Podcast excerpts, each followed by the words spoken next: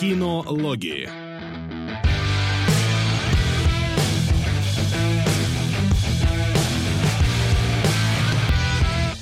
Здравствуйте, дорогие наши патронусы. Мы обещали сделать специальный выпуск, и мы его таки сделаем. И вы проголосовали, чтобы выиграл фильм Максима Солодилова «Небесный капитан и мир будущего». Я забыл его название на секунду.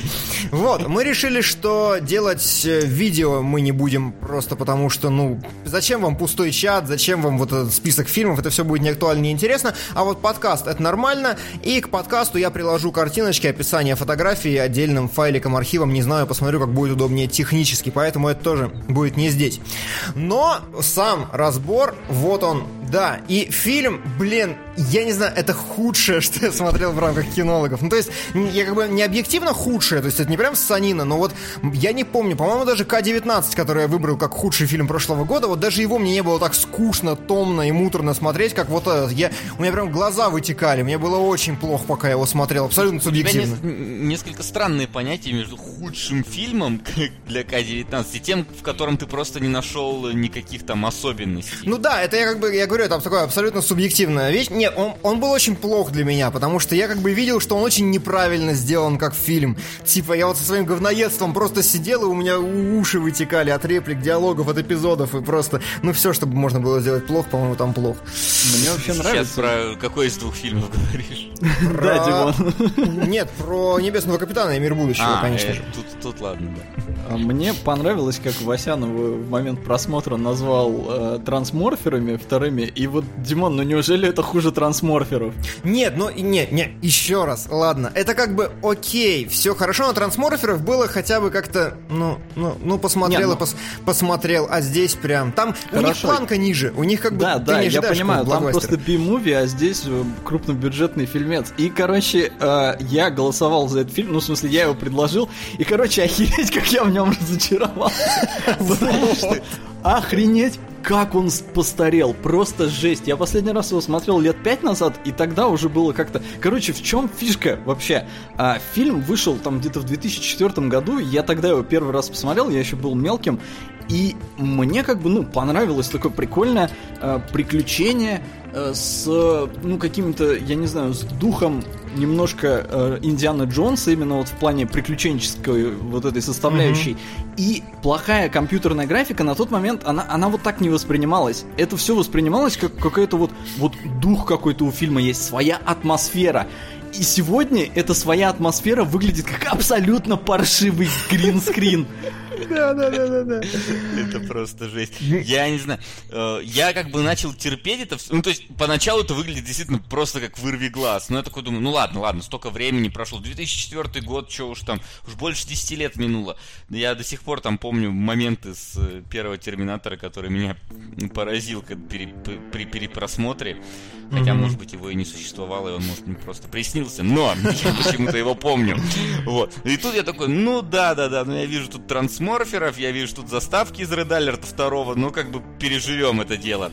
Но в тот момент, когда они сели на вот эту вот летающую крепость, извините, вот этот генерал Фанера, который там вот стоит просто, который стоит перед перилами, потому что ему на его фанерке не нарисовали перила, я такой, господи, ребят, это что такое? То есть, чуваки, которые перед этим к самолету из Дельта Форс просто выбегали из ангара, я еще пережил, но генерал Фанера для меня стал, господи, не берите, пожалуйста, этого человека. Да, это вот. Как мне кажется, он еще сплюснут немножечко, потому что там как-то кадрирование. Надо объяснить, то есть Вася говорит о том, он прислал этот скриншот, мы его выложим. Чувак реально стоит вот на дирижабле, он стоит на мостике, смотрит в бинокль, но при этом он стоит перед перилами. Причем там статичный кадр был или нет, или какая динамика была? Нет, там вниз камера опускалась, она вот его взяла и вниз пошла. Да, там пролет был перед ним. И, суть в том, что фильм на самом деле почти целиком снят на синем экране. То есть здесь практически ничего нет настоящего.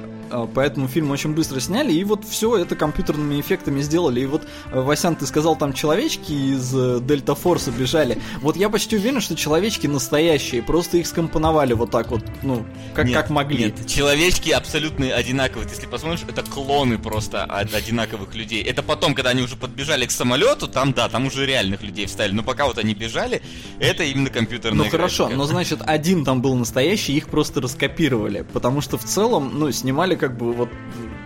Снимали вообще на самом деле очень своеобразно, потому что некоторые сцены снимали из серии, вот есть у нас главные действующие персонажи, их сняли отдельно, а каких-то левых людей, которые там где-то, может, на заднем плане, их снимали отдельно, и потом это все вместе компоновали.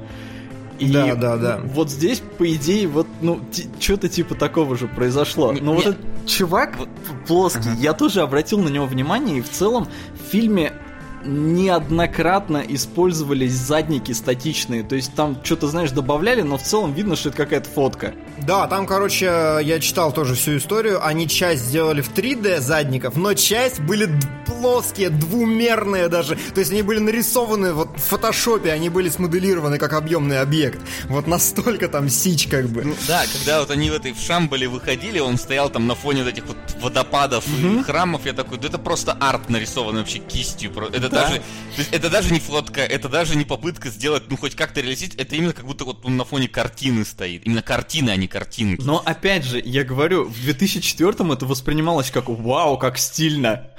А сейчас, блин, такой, что за дерево, что за трансморферы? Но вот, короче, это же был один из первых фильмов, он обрел культовый статус, как бы, вот он реально, он был после «Город грехов» или до? До. Не могу... до. Я думаю, до. Но они снимались грехов, где-то там в одно и то же время, но он вышел, по-моему, раньше. Да, ну, короче говоря, это был вот один из первых фильмов, сделан таким образом, и поэтому, как бы, культовый статус, все дела. Но, касательно этой замечательной графики, я не могу не сказать, что в 2004 году вышел «Гарри Поттер и узник Азкабана», мать. Чтоб вы понимали. И вот попробуйте пересмотреть. Нет, у вас глаза вытекут. Ну это просто, это визуально, это очень плохо. Это прям такая ссанина. Я хочу тебе сказать, вот когда я включил фильм, вот он прошло, во-первых, там несколько буквально минут, я решил, что надо выключить PlayStation 3, потому что я подумал, что у меня заставка с PlayStation 3 какая-то включилась, потому что, несмотря на то, что я скачал 13-гиговый рип, вот эти, знаешь, я как будто реально PS3 что-то включил. Мыло, блин, ё-моё! Я начал протирать очки, потому что подумал, ну что-то не должно так быть на 13-гиговым рипом. И вот, знаешь, мне вот во время просмотра фильма все время хотелось пить. Потому что эта песочная гамма с этим вот огромным вот этим зерном просто... Иссушала твои глаза, да? Иссушала, у меня ощущение пустыни просто было, по которой иду, потому что такое все... Во-первых, оно все мыльное, оно все вот такое песочно-серое, и я такой, господи, как хочется пить. Ну вот, тут опять же проблема технологичности. Нельзя этот фильм, походу, смотреть в Full HD, потому что он его портит, он слишком много огрехов выдает. Ну там просто вот эти, знаешь, вот чуть ли... У меня такое было ощущение, что вот гринскрин даже иногда пробивал, поэтому они делали блюр на краях людей, поэтому там вот видно такой заблюренный кусок. Слушай, а, кстати, это интересно, если блюр действительно перебивает. Может быть, на самом деле такая вот эта вещь с блюром, она очень свойственна времени, потому что если включить первую серию Доктора Хауса, которая, по-моему, тоже 4-го года, вот тогда эти пересветы и этот немножко разблюр, он был в моде. Это была как такая вот, как мы VHS-кассеты вот смотрим, фильтры накладываем, вот через 10 лет будем смеяться над тем, как выглядели фильмы нулевых, вот таким же образом. Это прям характерная черта, но я прям ненавидел ее всегда. Вот как она мне никогда не нравилась, так и сейчас. Это вот первое было технологически больно, во-вторых, мне вот из-за света, из-за блюра тоже, я такой, господи, ну нахер так вообще снимать с таким говном. Это было ужасно. Заблюрили, да, действительно специально, то есть весь фильм обработан, он как бы вот, но я говорю, это раньше это создавало атмосферу. Этот фильм был с характером, блин, нет, я не знаю. Ну, формально характер у фильма есть. Это как бы очевидный закос под такой максимальный ретро-футуризм. То есть это... Ну, на самом деле, действительно... я не знаю второго такого фильма, который бы пытался на этом играть. Там вступительная секция. Вот, знает. Слушайте, вступительная секция, которая первые там минут 15, допустим, она дословно копирует кадры из Метрополиса, из Гражданина Кейна, значит, из какого-то Чаплина, то есть прям из практически немого кино какие-то абсолютно, там из Эйзенштейна какие-то вещи я видел. То есть там прям ракурсы, прям кадры вот эти черно-белые, они типа переигрываются по-современному. А потом появились роботы. Ну, это да, но я имею в виду, что я не знаю ни одного фильма, который пытался бы вот воспроизвести эту стилистику, сделать из нее такой, поп-арт и как-то это стилизовать. В этом смысле действительно, уникальная штука. Другое дело, что сделано с перегибами, на мой взгляд, и я прям сидел такой, это скорее смешно, нежели круто выглядело для меня поначалу. Хорошо, а если отбросить визуальную составляющую и вот все эти придирки, как вам в целом, приключения? Говно. Полное, да. Почему?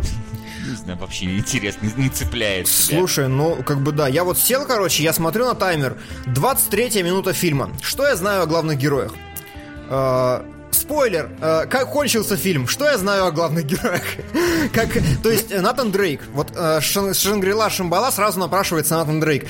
У него есть четкая характеризация. У девочки его блондинистой и более четкая характеризация. У них первый Uncharted возьмем, первый же эпизод, как только с лодки упали, уже ты все знаешь об этих персонажах. Натан Дрейк хохмит постоянно. Она, какая-то такая вся осторожная, какая-то такая напряженная вечно. А здесь я посмотрел, я до сих пор не могу описать характер персонажа Джуда Лоу. Его друга, то есть святое правило, когда ты вводишь персонажа, первыми кадрами ты должен задать ему характеризацию какую-то. То есть, когда показывают сумасшедшего ученого, он обязан делать какие-то сумасшедшие вещи, какую-то дичь, то есть просто, чтобы в действиях было видно. Здесь нам показывают друга, этого Джуда Лоу, Небесного Капитана, и первые кадры, которые он делает, он берет бластер, стреляет, делает дырку и такой... Все! И нам больше не дают никакой... И что это должно мне о нем сказать? Это, И вот так весь фильм сделан. Я не могу сказать ничего ни о Джуди Лоу, ни о бабе. О бабе немножко хорошо. У нее вначале есть какая-то нормальная вводная, у остальных ни у кого нету. И я такой... Поэтому изначально фильм меня не зацепил героями, не было даже попытки нормально их интересно подать, и поэтому и к тому же, я не знаю, смотря какого-нибудь того же Индиану Джонса, ты постоянно, есть какие-то гэги, которые тянутся в течение фильма. Здесь тянутся два гэга, по-моему, вообще за весь фильм. Это фотоаппарат, и это ты там перерезал или мне топливный шланг, или нет. И они вообще, не знаю, сейчас не играют абсолютно. Мне кажется, они никогда не играли. Может быть, они и тогда не играли. Я не помню, как я смотрел его тогда в 2004-2005. А ты видел? Сейчас я смотрел, и даже улыбки не вызвало никакой. Эти реферальные гэги, которые тянутся один, от сцены к сцене. Не, один гэг, кстати, меня порвал. С фотоаппаратом. Единственное, что мне понравилось за весь фильм вообще, это то, как она сказала, у меня всего два кадра. Мне стало сразу интересно. Это прям, клевая тема, когда действительно я такой, И когда она, просрала один кадр, я такой, вау, какой интересный ход. И финалочка, последняя фраза фильма, меня прям порвала. Она была отлично сделана. Абсолютно бессмысленно с точки зрения персонажей, когда она переводит кадр зачем-то на Джуда Лоу. И такая, щелк, не надо ничего говорить. Не, наоборот, ты че, это показать, что она такая, она его за все там простила. Он важнее, чем все вокруг. Но, это это все да, и окей, но вот почему-то я был настолько скептически настроен к этому фильму, что здесь включился мой внутренний Евгений Баженов, и я такой, ты же сняла его на никаком фоне. Нахер, ты могла прийти в студию, сделать эту фотографию, и и все, и ничего бы не изменилось. Зачем ты просрала этот великолепный кадр? И, для меня так осталось непонятным. Но, конечно, условности все дела, пусть будет. Но мой внутренний Баженов проснулся. Короче, ты говоришь, да. Ты уже смотрел его, да? Да, я смотрел его. И я, кстати, с тобой... Смотри, я, кстати, с тобой солидарен, что когда я его смотрел, где-то в районе его выхода, где-то году там в 5-м, 4-м, он мне тоже показался вполне таки, неплохим. Я думаю, вау, хорошо смотрится, да, какой-то такой интересный, самобытный. Почему все говорили, что он плохой? И сейчас... Я его пересмотрел и понял, что он реально плохой. Mm-hmm. Я могу сказать, почему тогда он мне понравился. Тогда я, у меня был плохой компьютер. И меня мало какие современные игры шли, и поэтому я ходил к друзьям, играл у них, ну, такое дело. И мне всегда нравились классные синематики. И вот этот, видимо, фильм я смотрел вот на синематик, который создавался вот этой компьютерной графикой уровня заставок 2002 года. И тогда для меня, для молодого еще, это было прикольно. Я не смотрел на сюжет, не смотрел на персонажей, я смотрел на то, как нарисована трехмерная графика. И она была на уровне заставок игр, и мне это нравилось. Сейчас и синематик скакнул дальше у игр, и я уже как-то на другое начинаю обращать внимание, и поэтому... Тогда фильм мог для меня сыграть, сейчас абсолютно никак. Ну, ты сказал, что его тогда засрали, на самом деле не засрали. У него 64 балла на метакритике, это норм. Ну, у него там что-то... Я просто слышал, что он провалился. Он провалился в прокате. Да. Именно потому, что народ не пошел. Там уж хрен его знает, что было. Но я хочу рассказать, почему я посмотрел этот фильм. Меня развели, короче. Начинается фильм... Вы могли обратить внимание, и первые же там титры, да, в главных ролях Гвинет Пэлтроу, Джуд Лоу и Анджелина Джоли. Да. А в 2001 году вышел Tomb Raider, фильм с Анджелиной Джоли. И я этот фильм посмотрел, потому что, о боже, здесь же Анджелина Джоли в ролях. Я такой, да, класс, надо посмотреть. И, сука, блин, сколько ее в фильме? Там 10 минут всего. Там да. Она такая на равных правах, короче. По-моему, она даже выше, чем Джуд Лоу написана в титрах во вступителе. Ну, слушай, я вспоминаю фильм «Сокровища Амазонки», по-моему, он был, когда еще... По-моему, там Дуэйн Джонсон снимался. Да, Дуэйн Джонсон снимался. Вот. Но такое. Тогда Дуэйн Джонсон был вообще никто, по факту. Да. И на афише писали... Фильм в главных ролях Арнольд Шварценеггер. Сколько было в «Сокровище Амазонки» Арнольда Шварценеггера? Минуты 4 приблизительно. Ну, да. Но как бы его написали на то, что все пойдут, о, Арнольд Шварценеггер. Не тот это сейчас скорее пойдут на Дуэйна Джонсона, чем на Арнольда Шварценеггера. А раньше было наоборот. Как времена меняются ужасно. Ой, кошмар. Вот. Но про фильм, собственно. И в итоге я вот сидел и весь фильм как-то сравнивал его с хорошими приключениями. И, блин, мне вот не нравилось ничего вообще. То есть злодей, которого нет. Весь фильм. Вообще. Как бы, what's the point?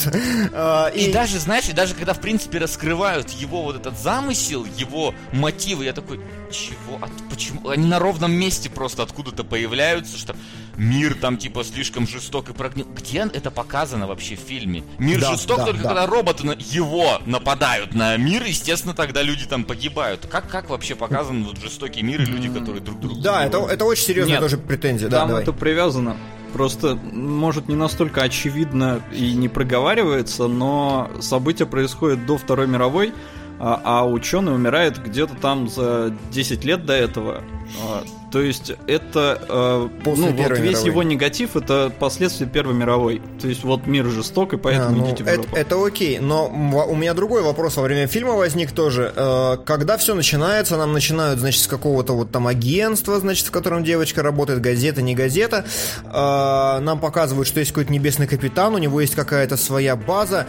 И вот примерно, когда они полетели и улетели в этот свой Непал, и я понял, что... Все, началось приключение, у меня остался только один вопрос. А где мы, блядь? Ну, то есть, сеттинга нет вообще. Абсолютно не пока... Вот этот мир, как бы, футуристичный, фантастичный, казалось бы, который... Ну, вот «Метрополис», он там полфильма отдает тому, чтобы показывать это будущее. Здесь ни хера, здесь просто не ощущается пространство, здесь не ясно, кто такой этот небесный капитан, ну, не ясно, скажем, как-то на более глобальном уровне, какие он функции выполняет, один он, не один, там, как государство, еще что-то. То есть я абсолютно не соотнес это с реальным миром ни в коей мере, потому что настолько яркая и фантастичная стилизация. И, ну, не показано было ничего в самом мире. В итоге это какое-то приключение посреди хер пойми чего, и как бы непонятно, что может произойти. Поэтому, например, не удивляет летающая крепость меня лично. Это как магия, вот васяновская любимая. То есть, как бы мне не объяснили правила игры, как бы, ну, подождите, у вас же есть огромные летающие роботы, почему летающая крепость это кого-то удивляет вообще? Что с этим не так? Да не, ну не то, что удивляет. События происходят в Нью-Йорке, это, по-моему, понятно, по дирижаблю, там, по заголовкам в газетах. Нет, но это в любом случае фантастично мир, это как бы не наша реальность. Ну, как сказать, это такая перефантазированная наша реальность перед Второй мировой. Да, но это перефантазированная наша реальность, и все-таки нужно дизельпанк как-то заявить, как-то представить, как-то что-то, ну, выразить поярче. Мне вот как раз отрисованности мира мне не хватило. Окей. Вот. И еще, что мне очень не понравилось, это вот нарушение того самого примитивного кинематографического правила, когда «показывай, а не рассказывай». Они просто садятся друг напротив друга. Так, эти ампулы украли, значит, там доктор Фихтвангер, там ля-ля-ля-ля-ля, болтают. Летят в самолете, так, мы летим в Непал, возможно. Ну, господи, да сколько, просто слишком много болтовни, которая ни о чем. И диалоги, блин, я хотел просто найти сценарий и выписать эти диалоги, потому что, ну, там, как, значит...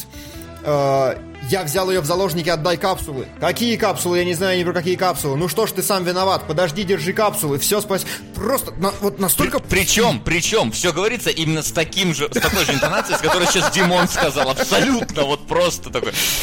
Никакой там практически игры актеров не существует. А вы дубляж смотрели?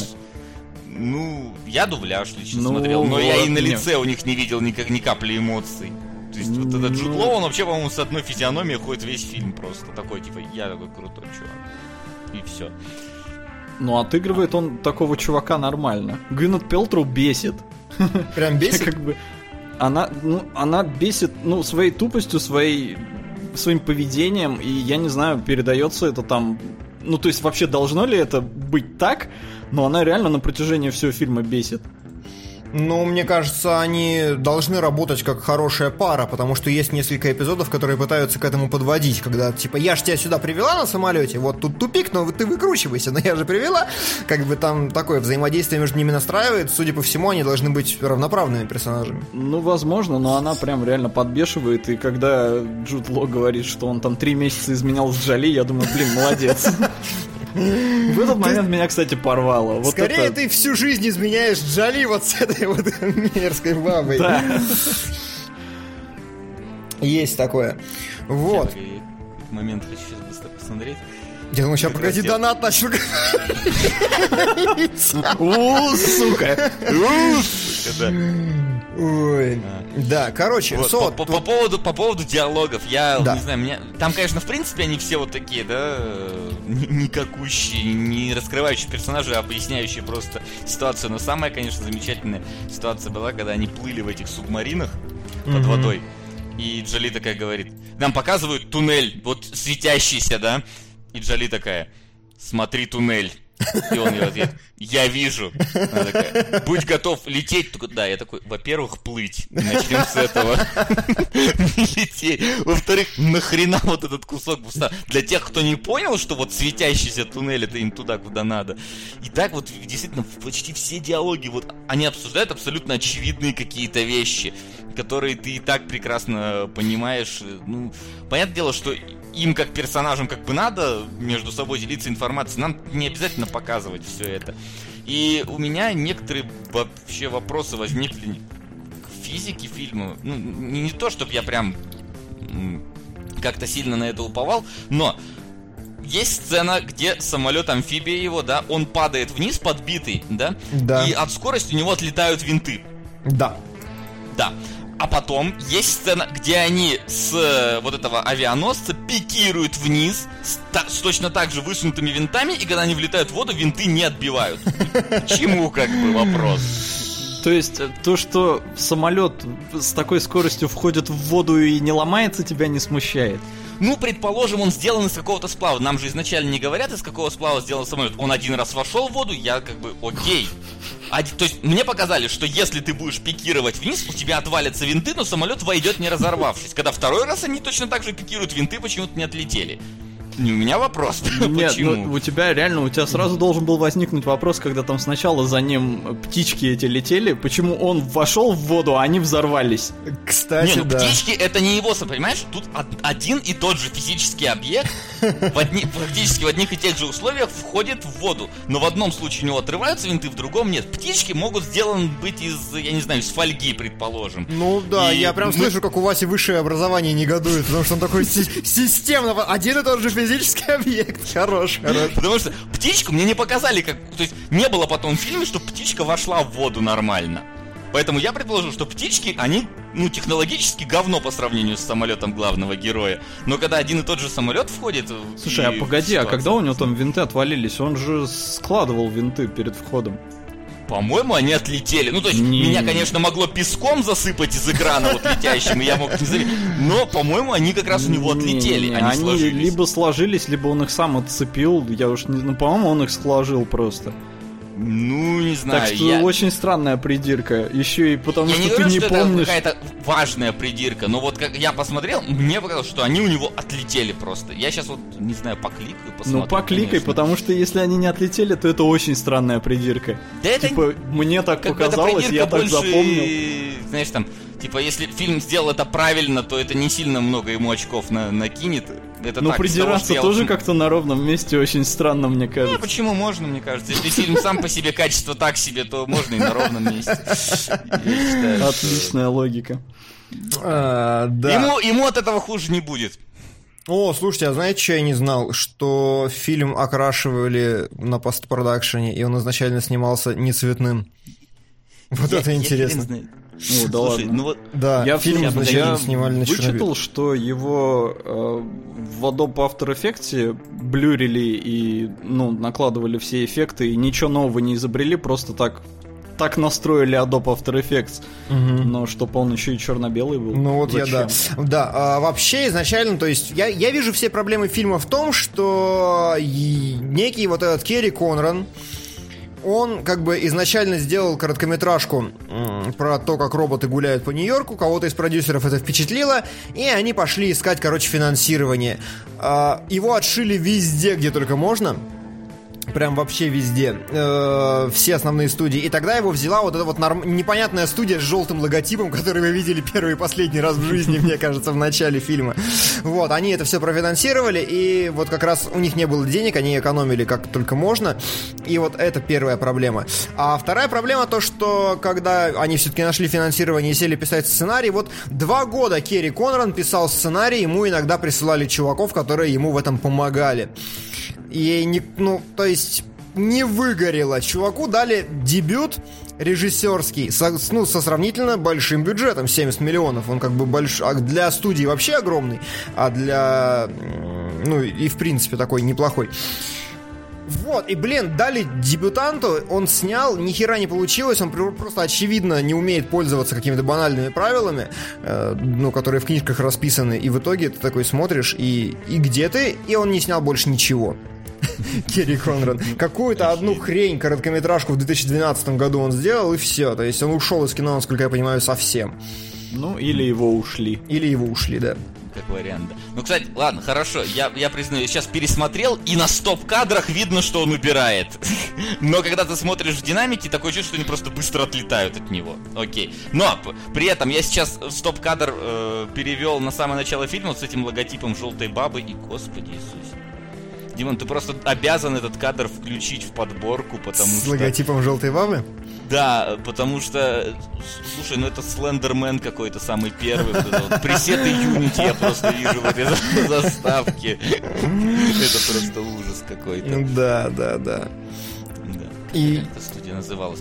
Солод, а вот ты что-то так и не сказал. Ты нас спросил, значит, ответственно. А вот ты вот что испытал при просмотре? Дух приключения сохранился для тебя? Нет. А почему у тебя? Ну вот я говорю, сейчас уже я спецэффекты, я все пытался воспринимать их как раньше, но не могу. Сейчас это воспринимается как говёная графика. Нету уже вот этого шарма. И, и в целом я же знаю, о чем фильм. Ну сколько можно, я его смотрел раз 4, наверное. Ого, тебе первые 3 понравились? Ну, предыдущий уже был так себе, но он был 4 года назад, может, 5. Я так конкретно не помню. Я помню, что он уже начал устаревать тогда для меня, но сейчас вот прям, да, очень-очень-очень сложно его воспринимать. Но первый раз он был прикольный. Может, потому что я был молодой, может, потому что тогда было все более-менее красиво. Сейчас очень сложно, но, пацаны, фильм предложил я, но проголосовали наши патронусы. Да. И они хотели, и кто-то из них даже знал об этом фильме. Так что с меня взятки гладкие. Я предложил, просто народ поддерживает. Мы же не обвиняем тебя. Да, мы тебя не обвиняем. Просто интересно, ты тоже разочаровался. Окей, да. Кстати, он даже получил номинацию, я смотрю, премии телеканала MTV за лучший поцелуй. Вот мы и дошли до нее. Ой, у Котайка вообще кошмар. Обожаю. Ну, слушай, ну, конечно, с другой стороны, в удивительное время мы живем. Вот смотри, прошло, ну, конечно, много лет, да, там, сколько получается? 13 лет, да. Но сейчас ютуберы качественнее эффекты делают в своих роликах, чем раньше 70-миллионный бюджетный фильм. Причем этот фильм, да, снятый не 50 лет назад, да, когда там хреново умели снимать. Этот фильм снятый, ну, 13. В целом, как бы, ну, терпимо. Да, но девочки, которые родились в 2013 году, да, в 2004 году, они еще не созрели, поэтому фильм еще не считается старым. У меня такая система оценок. «Матрица» уже старая. Все. Вот, да, нормально. Так что этот фильм не старый, и все с ним хорошо, как бы. Ну, все с ним плохо, точнее, да. Ну, с ним, да, все плохо. Причем, действительно, ну, в те времена уже были фильмы, которые использовали 3D-графику как-то, ну, Гарри Поттер 3, вы че? Вот как это Гарри Поттер, да. Я не удивлюсь, если «Властелин колец» там уже был. Блин, что-то «Колец» нет. Там «Колец» не было его в этом году. 2001 год, «Властелин колец» первый, так что, блин, за 3 года... Он уже закончился, он уже прошел. Второй, наверное, «Властелин колец» уже был. 2002 год, говорим тебе, прошло. Они все уже вышли. Вся трилогия уже вышла. Да, я и говорил, «Властелин колец» выходил каждый год. Забавочка. Окей, ладно. Так что «Гарри Поттер» даже не самое страшное, что могло. Да. Вот, но я согласен, да, вот Шамбалу, вот этот кадр, да, и взять там, я не знаю, какой-нибудь кадр из «Властелина колец», день там у эльфов, и вот сравнить, и это, конечно, да, это... Да. Ну и, короче, если подводить какие-то итоги, для меня провал абсолютный на всех фронтах. То есть как сценарий, как история, полное говно из-за абсолютно бездарных диалогов, из-за того, что все что-то обсуждают, вечно ненужное. Как стилизация под 30-е мне тоже не понравилась, потому что, на мой взгляд, перегнули. Это есть сильно очень много в первые 20 минут и совсем нет потом. И как графика, понятно все. Нет, прям, я говорю, мне было очень больно, очень тяжело смотреть этот фильм, очень неприятно практически физически. Я вот, знаешь, ну, во-первых, солидарен с тобой в отношении того, что больно было смотреть. Мне действительно было больно смотреть, потому что у меня вот реально песок из глаз просто сыпался от местной картинки. Я прям не мог на нее смотреть. Я вспомнил заставки ранней PlayStation 3, мне стало больно. Вот. Но при этом после просмотра этого фильма мне стало интересно. Потому что стилистика у него, ну, вот этот вот дизельпанк. Я помню некоторые фильмы, которые я смотрел вот в этой же стилистике. И один из них, который я пересматривал больше всего раз, это фильм «Ракетчик». Может быть, вы даже слышали о таком. И вот мне интересно, он вот... Там не было вот этих вот спецэффектов, которые здесь. Но мне интересно, настолько же вот он состарился или нет? Вот почему-то у меня они идут как-то вот в одной вот связке, эти два фильма. Это слушай, у тебя заявка на следующий спецвыпуск? Не, мне кажется, нам от дизельпанка надо немножечко как-то передохнуть. Ну, я думаю, мы сделаем так же. Мы оставим наши два фильма, а ты, Солод, предлагай новый. Мне кажется, это будет... Не, почему? А вы думаете, ваши два оставить? Ну да, мне кажется, это будет как-то логично. Нет, мы же их предложили. Так а смысл тогда голосовать, если вы оставляете свои же фильмы, они все равно когда-нибудь сыграют? Ну, то есть, смысл вот именно патронусов заставлять выбирать? Ну... Ладно, давай спросим у патронусов. Они хотят, чтобы мы оставили эти фильмы или чтобы мы собирали какую-то новую подборку? Так точно. Давайте тогда на этом, в принципе, мы и закончим наш спешл. Да. Пишите в комментариях, что вы думаете, что изменить, что добавить, что убрать. Да. И не думайте, что мы халтурим. Мы со всей силы стараемся. Честно. Если, как бы, мы могли бы включить и вебки...